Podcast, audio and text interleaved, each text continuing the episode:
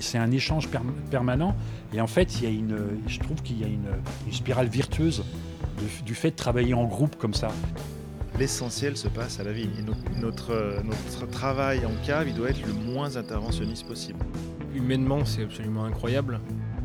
Ça devient de plus en plus dur de faire des raisins dans la région de par le gel.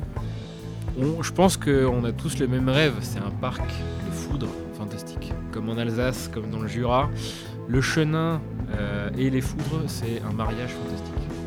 On a tapé dans la main et puis voilà. Et ensuite, de fil en aiguille, Yvan m'a proposé de prendre 20 hectares de plus que les trails. Et puis voilà, ça s'est fait comme ça.